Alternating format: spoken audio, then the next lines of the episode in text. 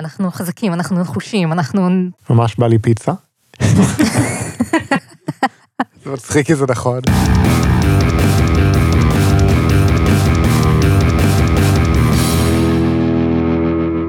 שלום לכולם, אני גל, איתי נמצאים חגי היי, וליבי. היי, למזק, למה זה קיים? המקום בו אנחנו שואלים את השאלה שהיא השם שלנו, והפעם, וכו חמש. וואו. חגי, וכו חמש, למה זה קיים? אז אה, כמו בכל שנה, אנחנו עושים פרק על כמה נושאים קצרים שלא מתאימים לפרק מלא. כן, זה המסורת של היום הולדת של הפודקאסט, שזה היה בקיץ, ועכשיו מאוד חורף בחוץ. כן, אה, פשוט מאז הקיץ ניסיתי כמה פעמים להכין פרק וכו', ופשוט כל פעם יצא לי מזה פרק שלם. מזל, כבר חשבתי שעכשיו אוגוסט והאקלים נדפק סופית לגמרי. כאילו, כן, אבל סבבה. כן, אבל בכל מקרה, בואו נתחיל ב... והפעם, אומנות סיבולת. חגי, אומנות סיבולת. למה זה קיים? אז אומנות סיבולת, או באנגלית Endurance Art, היא סוג מיוחד של אומנות מיצג, אוי, לא. שבה המטרה של האומן היא לעבור חוויה מאתגרת, פיזית או מנטלית, ומיצגי אומנות הסיבולת מתבצעים מול קהל חי או מתועדים. אז בעצם למזק זה אומנות סיבולת? וואו, כאילו, כן, לפחות אם למדוד לפי כמות המאזינים שאמרו לי שמה שהם אוהבים בלמזק זה לשמוע את המוח שלי נמס בזעזוע.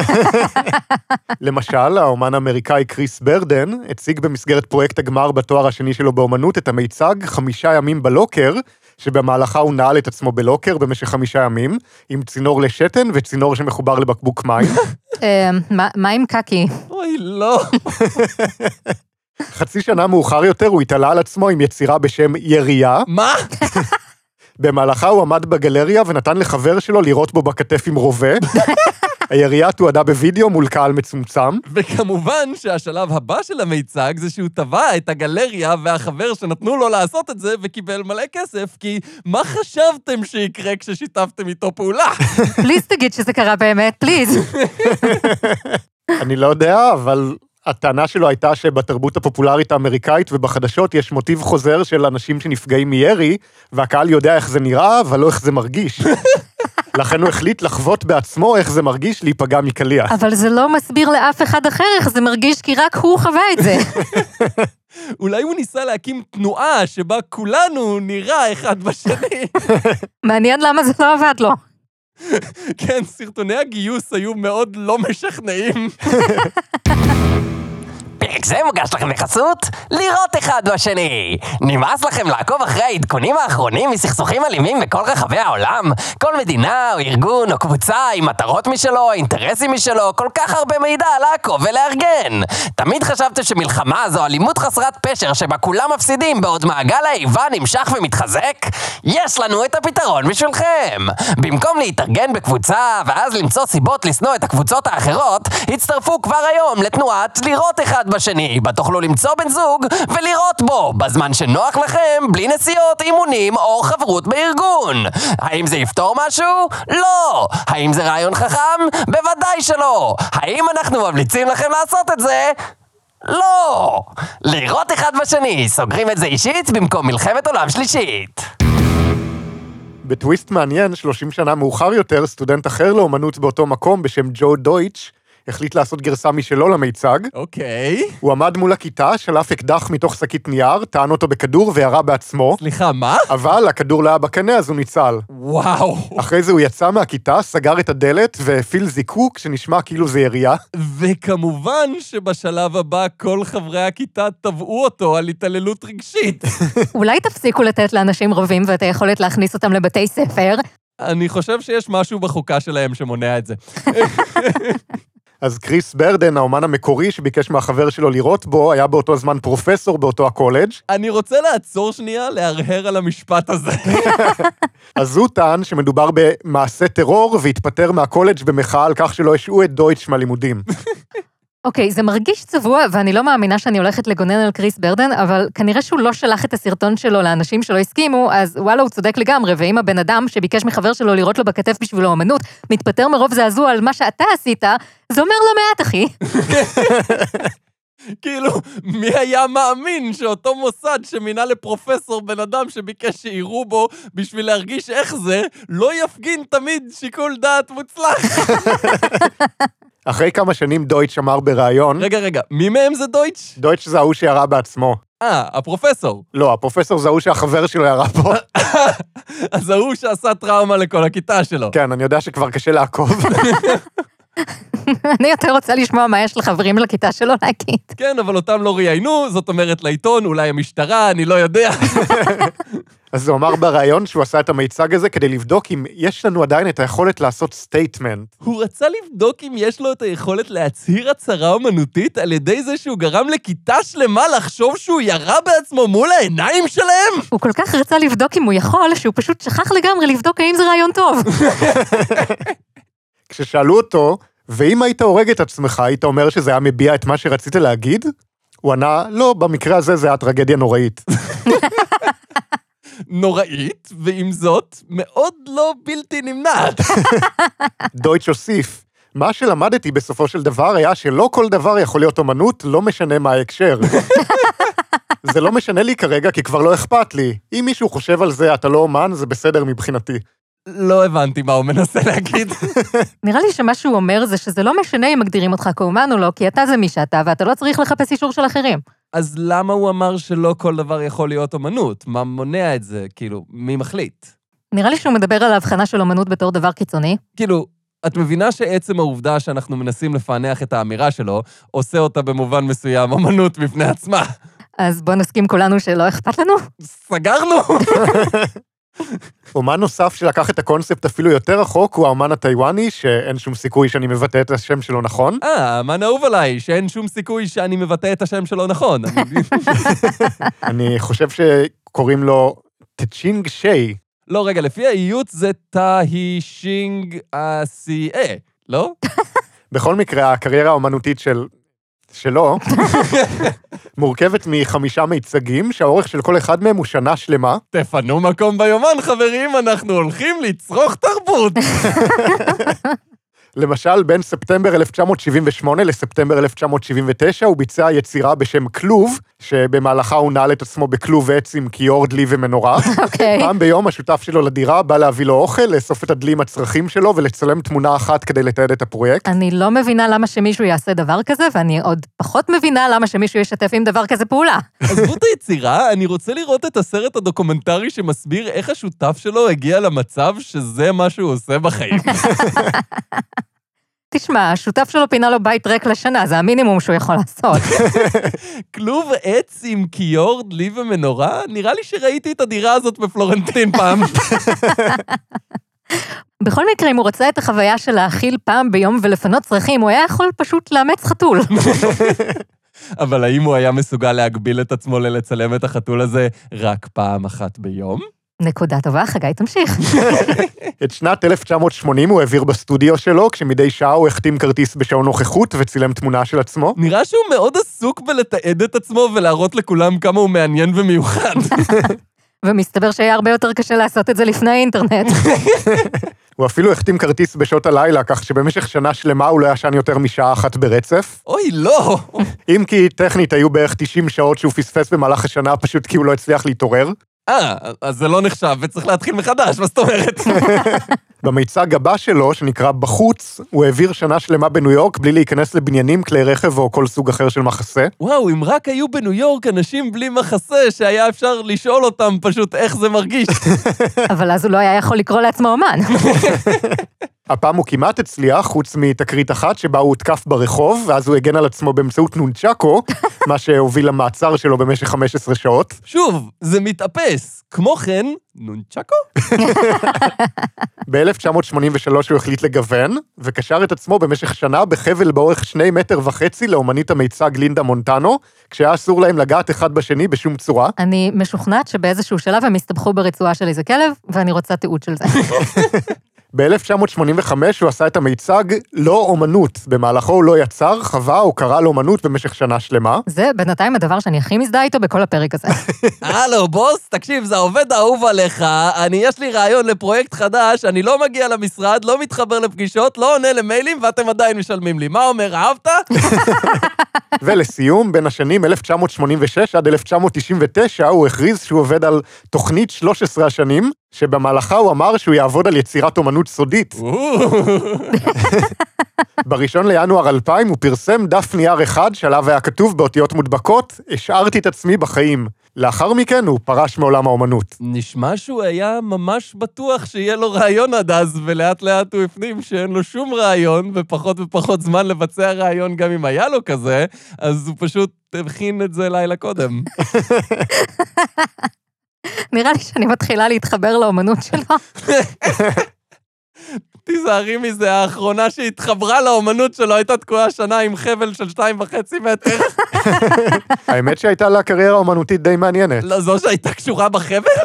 כן, אה, לינדה מונטנו. אני לא יודעת אם יש לנו את אותם קריטריונים למה זה מעניין. עשור לפני המיצג עם החבל, היא יצרה מספר מיצגים שבהם היא קשרה את עצמה באזיקים לאומנים אחרים במשך מספר ימים. זה לא שיש לי חרדת נטישה, אני, אני פשוט אמנית. כשבעלה לשעבר נהרג בתאונת ירייה ב-1978, זה גם היה חלק ממיצג.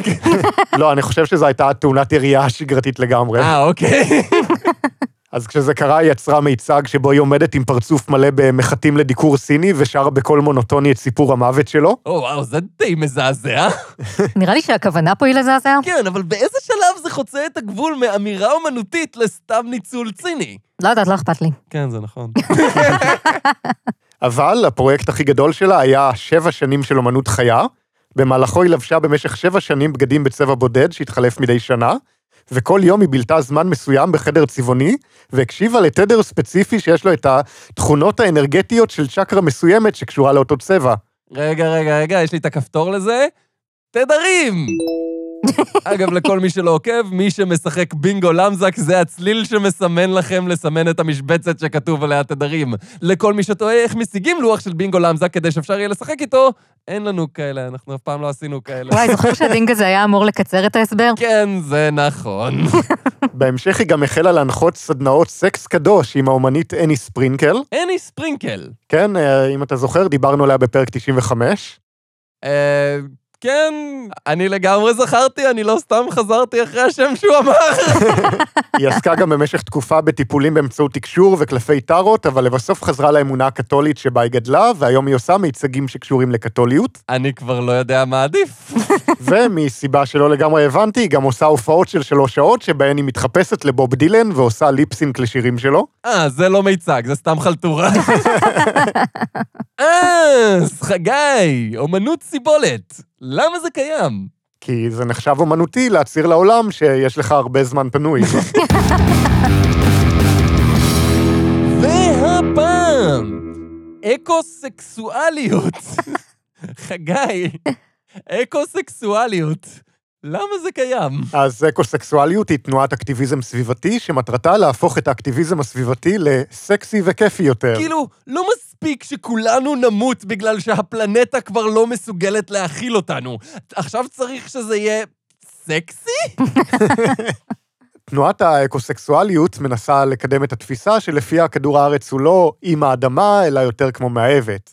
מאהבת שהתייחסנו אליה כמובן מאליו יותר מדי זמן, ועכשיו היא בתהליך של לזרוק אותנו. התנועה הוקמה על ידי זוג האומניות, אליזבת סטיבנס ואני ספרינקל. אני ספרינקל. כן, אה, דיברנו עליה בפרק 95, אם אתה זוכר, וגם לפני כמה דקות. אין לי מושג על מה אתה מדבר. לפי ויקיפדיה, האקוסקסואלים לא מפחדים לקיים התנסויות אירוטיות עם כדור הארץ, כמו למשל שחייה בעירום, קיום יחסי מין עם ירקות או חוויית אורגזמה בתוך מפל. אני לא מפחדת מזה, אני פשוט לא מעוניינת בזה. האתר של התנועה כולל את המניפסט האקוסקסואלי. המניפסט האקו-סקסואלי. אנחנו האקוסקסואלים, כדור הארץ הוא המאהב שלנו. שאלתם אותו אם הוא מעוניין בכלל? כן, זה לא נראה שהסלע הזה נותן הסכמה נלהבת למה שאתה עושה לו. אנחנו אקוואפילים, טראפילים, פירופילים ואירופילים. וואו, הספינוף החדש של אבטאר וקורה ממש הידרדר. אנחנו מחבקים עצים, עושים מסאז' לאדמה עם כפות הרגליים שלנו, ומדברים לצמחים באופן אירוטי. וככה גילינו שהציץ שלך יכול לחסום שיחות. בבירור אף פעם לא ניסית לגדל קלטיה. כאילו, יום אחד לא טוב ואין עם מי לדבר. עבור חלקנו, האקוסקסואליות היא הזהות המינית העיקרית שלנו. אקו-סקסואלים יכולים להיות להט"בים, סטרייטים, א-מיניים או כל דבר אחר. אנחנו מזמינים אקו-סקסואלים לצאת מהארון. אנחנו חלק מהטבע, ולכן כל צורה של סקס היא אקו-סקס. אז כל מי שעושה סקס הוא אקו-סקסואל, ויש גם א-מיניים שהם אקו-סקסואלים. נשארו מעט מאוד אנשים בדיאגרמת ון הזו שלכם שהם לא אקו-סקסואלים, אז מה זה אומר בעצם? אף פעם לא ראיתי תנועה שנוסדה, ואז עיקרה את עצמה מתוכן כל כך מהר. לפי ויקיפדיה, ספרינקל וסטיבנס יצרו מופע בשם 25 דרכים לעשות אהבה עם כדור הארץ. ואפילו לא דרך אחת לשאול אותו אם הוא רוצה. המופע כולל דיבור, שירה, ריקוד וליטוף של חפצים מהטבע. המופע הוא חינוכי ומקדם את התנועה. אבל עדיין לא ברור איך זה מקדם התמודדות עם משבר האקלים. אמ, כן, זה נכון. ספרינקל וסטיבנס ערכו מספר חתונות עם כדור הארץ מסביב לעולם על מנת לשבור את המחסום בין המיניות האנושית והטבע. אבל חשבתי שהמיניות האנושית היא חלק מהטבע. נכון להיום החתונות כוללות חתונה עם האדמה, חתונה עם האגם, חתונה עם פחם, חתונה עם הסלעים, חתונה עם השלג, חתונה עם הירח, חתונה עם הרי האפלצ'ים, חתונה עם כדור הארץ וחתונה עם הים. חתונה עם הירח? אבל הירח הוא לא חלק מכדור הארץ. אבל הוא משפיע על הסביבה. משפיע על הסביבה? זה המדד, גם החור השחור במרכז הגלקסיה משפיע על הסביבה. אם אתה כל כך אוהב את החור השחור במרכז הגלקסיה, אז למה שלא תתחתן איתו? זה ההפך הגמור ממה שאני מנסה לומר. אז אה, אם אתם כל כך מתעניינים בחתונה עם הירח, הנה פוסט מהאתר של התנועה שמספר על החתונה הספציפית הזאת. את רואה מעשית. החתונה שערכנו באלטדנה, לוס אנג'לס, התקיימה ללא בעיות לאחר המהומה הראשונית. לאחר המהומה הראשונית. חתונה שמתחילה במהומה ראשונית, אי אפשר לומר עליה שהיא התקיימה ללא בעיות. אז בדקתי במה מדובר, ומסתבר שאיזה בלוגרית שמרנית מקומית ניסתה לעצור את החתונה בטענה שספרינקל היא יוצרת פורנו לסבית, אוקיי. ושהחתונה תגרום למהומות בעיירה, אבל אחרי שהיה מאבק משפטי על חופש הביטוי, האירוע התקיים בכל זאת. אז היא עשתה מהומה בטענה שאם היא לא תעשה מהומה, מה שהם יעשו יעשה מהומה. מהמם. מהמם. מה? שישה מאבטחים פרטיים שמרו עלינו יחד עם מספר שוטרים ממשטרת לוס אנג'לס. אין לדעת מה עלול לקרות בזמן ירח מלא, אבל מעולם לא הרגשנו בטוחות יותר. עד שאחד מהשוטרים התחיל לילל, וצמחו לו פרווה ושיניים, והוא התחיל לרדוף אחרי אנשים. הירח אמנם לא הופיע בזמן הטקס, אבל כן נראה במלוא תהילתו לאחר מכן, וכולנו הרגשנו את המשיכה שלו, אותה פירשנו כמשיכה של אהבה. תודה לך, ירח. תודה לכומר בילי ולכנסיית החיים אחרי השופינג. אני לא הייתי גאה בעצמי עד כדי כך אם אני הייתי מנסה להתחתן עם חפץ דומם, והוא היה מבריז לי. הרגשתם את המשיכה של הירח? כאילו, טכנית הירח הוא אכן גוף בעל מסה, ולכן מפעיל כוח משיכה. כמובן שכוח המשיכה הזה תלוי רק באחד חלקי ריבוע המרחק, וזה מרחק די גדול, אז הכוח הזה מאוד חלש, כנראה מתחת למה שמערכת העצבים מסוגלת לקלוט, אבל זה לא לחלוטין בלתי אפשרי פיזיקלית, בשלב הזה הרף שלי כל כך נמוך, שאני מוכן לאשר את האמירה הזאת כלא בלתי נכונה מדעית. המבקרת לורה ברון סיקרה את החתונה עבור מגזין האומנות בלו פט. המבקרים נתבקשו ללבוש בגדים סגולים ומשתתפים רבים באו מחופשים. ההופעות כללו מופע של ליצן, שירה בציבור, מספר ריקודי ירח, הקראות שירה, זריקת גרביונים, מופע דיסקו התערטלות, מופע עם בובות ועוד. כל המופעים התייחסו אל הירח, איך הוא משפיע על הגאות, ביוץ וכו'. וכו'. אני לא יודעת למה ציפיתי כשהם אמרו חתונה עם הירח, אבל אני לא יכולה לומר שהתאכזבתי. היה ליצן, היה דיסקו, היה בובות, איך אפשר לפספס? החלק המבדר ביותר קרה בטעות. בעקבות תאונה עם משאבת האוויר, כל אביזרי הבמה מנופחים בצורת איברי מין, לפתע איבדו את האוויר ונפלו על הבמה. פלסטיק ובזבוז חשמל? זה לא נשמע מאוד אקולוגי. הייתי שמחה אם האירוע היה עובר עריכה מסוימת, היה ניתן לוותר על ההקראה של ספר הילדים המפורסם "לילה טוב ירח", עם אביזרים כמו פרה מפלסטיק שקופצת מעל דגם מוקטן של הירח. הייתי מעדיפה אם כל האירוע הזה היה נערך החוצה מהמציאות. כן, הייתי מוריד את הקטע הזה, וזה, ואת ההתחלה, והסוף, ומה שביניהם. ביום למחרת לורה סיקרה את הפאנל של היוצרות. מסתבר שישנה תנועה אקו-סקסואלית שמעורבים בה הרבה אומנים ואינטלקטואלים. אני מאחלת להם בהצלחה עם להציל את העולם. לרוע המזל יצאתי מהאירוע מבולבלת ולא מגורה בשום צורה. חד משמעית. אה, אז חגי, אה. אקו-סקסואליות, למה זה קיים? אני לא יודע, אבל מה שחשוב זה שכולנו נדע שאנחנו כאלה. והפעם, היטלרים. חגי, היטלרים. למה זה קיים? אז אה, אדולף היטלר, כפי שאתם אולי יודעים, היה המנהיג של גרמניה הנאצית במלחמת העולם השנייה. כמו כן, האדם שאתה אמור להרוג אם אי פעם נפלה לרשותך מכונת זמן. אבל יותר חשוב מכל זה, הוא גם הופיע כדמות בהמון סרטים, סדרות וחוברות קומיקס. בכל אחד מהם היטלר הוא חלק מהרפתקה אחרת לגמרי. בכל אחד מהם היטלר הוא חלק מהרפתקה אחרת לגמרי. זה המשפט שאמרת עכשיו. יפ. אוקיי, רק רציתי לבדוק. ומי שינסה לעקוב אחרי כל ההרפתקאות המשוגעות של היטלר יכול ללכת בקלות לאיבוד. למרבה המזל, יש לנו את ויקי הנבלים, הווילנס ויקי. עבור מובן מסוים של מזל, אני מניח. לפחות הם מקטלגים את היטלר כנבל, גם זה לא מובן מאליו בימינו. ויקי הנבלים מתעד בפירוט את כל הנבלים שמופיעים במדיות שונות, אז יש שם ערכים על דארף ויידר, לקס לוטור, וכמובן, יש שם גם את אדולף היטלר. אני איכשהו מרגיש שבכל זאת יש כאן איזשהו הבדל שאתה לא מתייחס אליו בין השמות האלה. כמובן שיש יותר מערך אחד על היטלר, ולכן הם עשו דף פירוש שונים. כמובן. כמובן, הדף מתאר את כל הגרסאות הפיקטיביות השונות של היטלר. תגיד לי שזה מתורגם לפולנית. האמת שכן. אוי, לא. אחד הערכים למשל עוסק בסרט הנפילה. אתה מתכוון הסרט הדרמטי מאוד שמתאר את הימים האחרונים של גרמניה הנאצית? אתה מתכוון לסרט שממנו עשו את המם של היטלר מתעצבן על דברים? כן, זה. כן. אז בתחילת הערך יש טבלה שהיא מתארת את המאפיינים של היטלר כנבל. המאפיינים של היטלר כנבל. שם מלא, אדולף היטלר. סוג נבל, רודן רצחני. כינוי, הפירר. מקצוע, הדיקטטור של גרמניה הנאצית. זו קריירה פופולרית בימינו. כוחות, שליטה בצבא הגרמני, נואם בחסד. תחביבים, לרטון על כישלון התוכניות שלו וההפסד המתקרב של גרמניה במלחמה. מטרות, לנצח במלחמת העולם, בסוגריים נכשל. להרוג את עצמו ואת המאהבת שלו כדי לא להיתפס על ידי הרוסים, בסוגריים הצליח בשניהם. שוב, אני ממש מרגיש שאתה מדלג פה על משהו. משהו שאדולף היטלר היה אחראי עליו. חוץ מזה, יש בערך גם חלק שלם של פרטי טריוויה על הסרט. למשל, ידעתם שהמדובב של הסרט לשפה היפנית היה צ'יקאו צוקה, שהיה גם המדובב של דוקטור וייל, הדיקטטור המרושע מסדרת משחקי הוידאו מגה מן זירו. צירוף מקרים? בהחלט. משהו, כלשהו, זה לא זה, יש משהו, אני אומר לך, יש משהו שאנחנו לא מדברים עליו כאן, שאדולף היטלר עשה. אה, נכון, הפעם ההיא שהוא פגש את צבי הנינג'ה. כמובן! מה?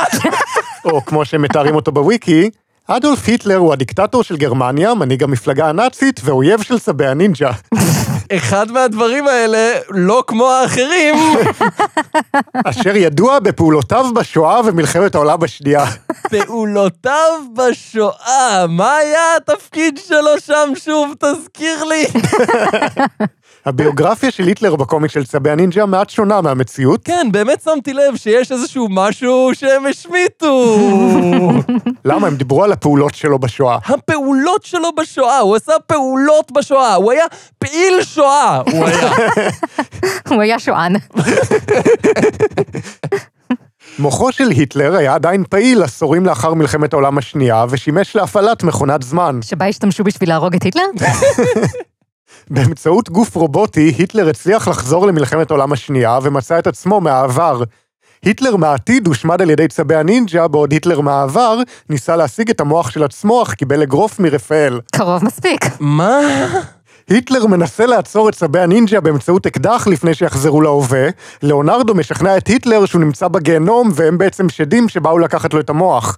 היטלר יורה לעצמו בראש על מנת למנוע מצבי הנינג'ה לגנוב לו את המוח. אני אפילו לא... לא. ויש שם גם תמונת אילוסטרציה נפלאה של רפאל מרביץ להיטלר בעודו צועק למען המיליונים. אז בסיפור שהם כתבו, הוא נקם ברצח העם המתועש והגדול ביותר בתולדות האנושות באמצעות אגרוף. למה, אתה לא היית עושה את זה אם הייתה לך הזדמנות? אלימות זאת לא הדרך. זה היטלר!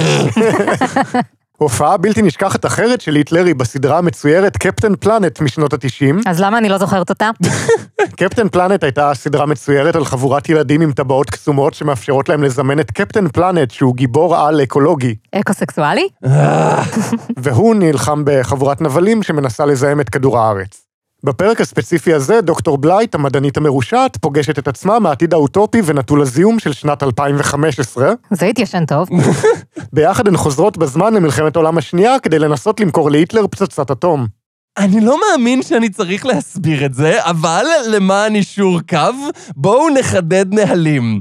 בשום מקרה ובשום נסיבות, לא משנה מה, גם אם המטרה שלך היא לזהם את העולם, לא למכור להיטלר פצצת אטום. גם אם הוא מבקש יפה? גם אם הוא מבקש יפה. אם נקרתה בדרככם ההזדמנות למכור להיטלר פצצת אטום, תגידו, לא, היטלר, לא אמכור לך פצצת אטום היום. תודה רבה, אדוני. לא כזה קשה. בכל מקרה, הגיבורים מזמנים את קפטן פלנט ומנסים לעצור את היטלר, אבל אז היטלר בוהה בקפטן פלנט וגורם לו לאבד את הכוחות שלו. אוי לא, ממש נורא, קפטן פלנט איבד את הכוחות שלו, מה הוא יעשה? אבל, מצד שני, אני רק זורק את זה. אתם כבר שם. זאת אומרת, אתם כבר בגרמניה בזמן מלחמת העולם השנייה. אין איזה עוד משהו ששכחתם שאתם יכולים לעשות אולי, נגיד, סבתא שלי שם. אולי תלכו לעזור לה, לספר למישהו מה קורה שם. העולם שתק, תדברו! מסתבר שקפטן פלנט מאבד את הכוחות שלו כשהוא נחשף לזיהום, והמבט של היטלר מלא בשנאה שהיא כמו זיהום של הנשמה. זה נשמע קצת בעייתי אם אתה גיבור על שהמטרה שלו היא להילחם בזיהום, ובמקביל זיהום גורם לך לאבד את הכוחות שלך. השואה שקורית ממש לידם והם לא עושים שום דבר לגביה. אז בוא נבטל את זה. זה בדיוק מה שאני מנסה לומר לכל האנשים האלה עם המכונות זמן, שכל הזמן לא מבטלים אותה. הגיבורים מצליחים לבסוף להיפטר מהפצצה וגורמים להיטלר ולנאצים האחרים לסגת מהמקום. לפי הוויקי, הנאצים ככל הנראה ספגו מפלה במלחמה כמו הנאצים במציאות. ככל הנראה, אתם אפילו לא בטוחים שמה שעשיתם שם לא גרם להם לנצח? האמת זה מעניין, כי עכשיו שאתה אומר את זה, אז לא רואים בעצם את היטלר מפסיד בסדרה המצוירת באופן קנוני. אז טכנית יכול להיות שהוא ניצח, ואז, אה, אתה יודע, כל הסדרה היא בכלל ברייך השלישי. והם טוענים שבתרחיש הזה לא יהיה זיהום בשנת 2015. באיזה צד אתם, אנשים? גרסאות אחרות של היטלר מציגות אותו בגרסה אפילו פחות ריאליסטית, למשל, היטוד היטלר, שמתרגם להיטלר כוכב הים, מסדרת גיבורי העל היפנית קאמן ריידר. היטלר כוכב הים! היטלר, כוכב הים. המידע היחיד שמצאתי באינטרנט על היטוד היטלר הוא הפסקה הבאה בוויקי. אוקיי. היסטוריה, מפלצת כוכב ים בסגנון אדולף היטלר עם היכולת לזמן כוכבי ים שיכולים לחשמל את היריב. אוקיי. השמיד את עצמו כשניסה להשתמש במתקפת התאבדות נגד קאמן ריידר איקס ונוצח על ידי הבעיטה של קאמן ריידר איקס. זה מעבר לזילות שואה. לעשות את השואה חינם? לשלם למישהו שיעריך את השואה במקומך? די, פשוט די. לא. בוא, בוא, בוא, בוא נתקדם עם האירוע הזה. מעבר להופעות האורח, היטלר גם היה הדמות הראשית בסיטקום הבריטי המפורסם, הייל מותק, אני בבית, ששודר בשנת 1990. סיטקום. ספציפית, הסיטקום היה מפורסם בגלל שהוא בוטל אחרי השידור של הפרק הראשון מתוך שמונה שצולמו מטעמי חוסר רגישות. אתה חושב? נראה לך? אני אומרת לכם, כבר אי אפשר לעשות יותר טלוויזיה בלי שמישהו יגיד לכם איזה משהו. היטלר מוצג כבעל טיפוסי משנות החמישים. הקאץ' פרייז שלו הוא מותק, הייתי היטלרה, וגם הייל מותק, אני בבית. אוקיי. העלילה הראשית של הסדרה עוסקת בהיטלר ואשתו אווה בראון, שחיים בבית ליד זוג יהודי בשם ארני ורוזה גולדשטיין, וחוסר היכולת של היטלר להסתדר איתם. אני, אני לא... הוא מנסה להרוג אותם מספר פעמים, והם לא מודעים לכך. בעקבות העלילה והבדיחות הלא מצחיקות, הסדרה בוטלה, ושבעת הפרקים שנותרו לא שודרו מעולם. החיים שלי היו הרבה יותר טובים אם היו מבטלים יותר סיטקומים בגלל עלילה ובדיחות לא מצחיקות. אם אתם ממש רוצים, אתם יכולים לצפות בוויקי בפרק הפיילוט של הסדרה במלואו, אבל אני אישית לא עשיתי את זה, כי בכל זאת יש גבול.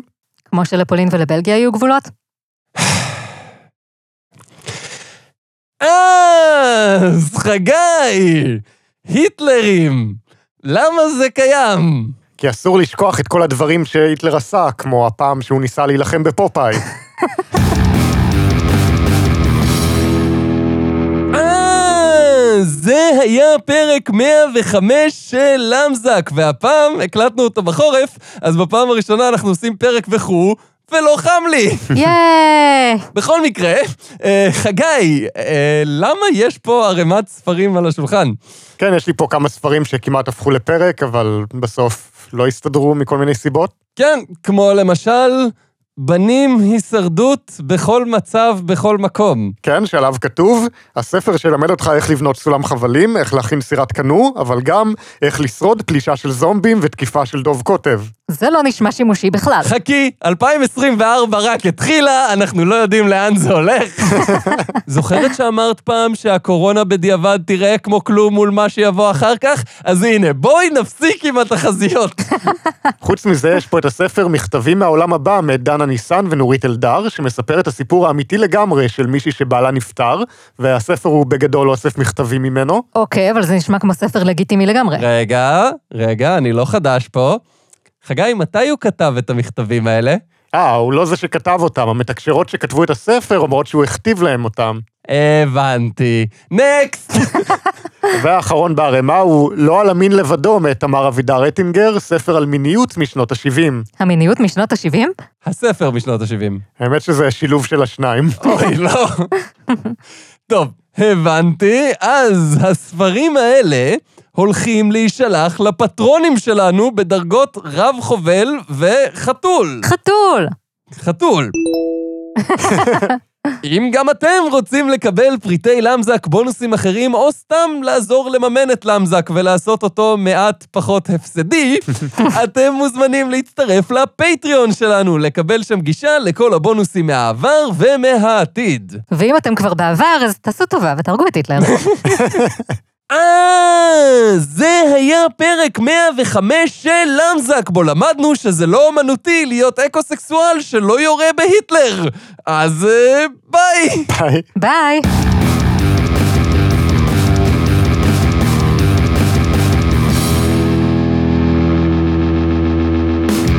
תזכורת לעצמי, האיור של הפרק זה כוכב ים עם שפם של היטלר.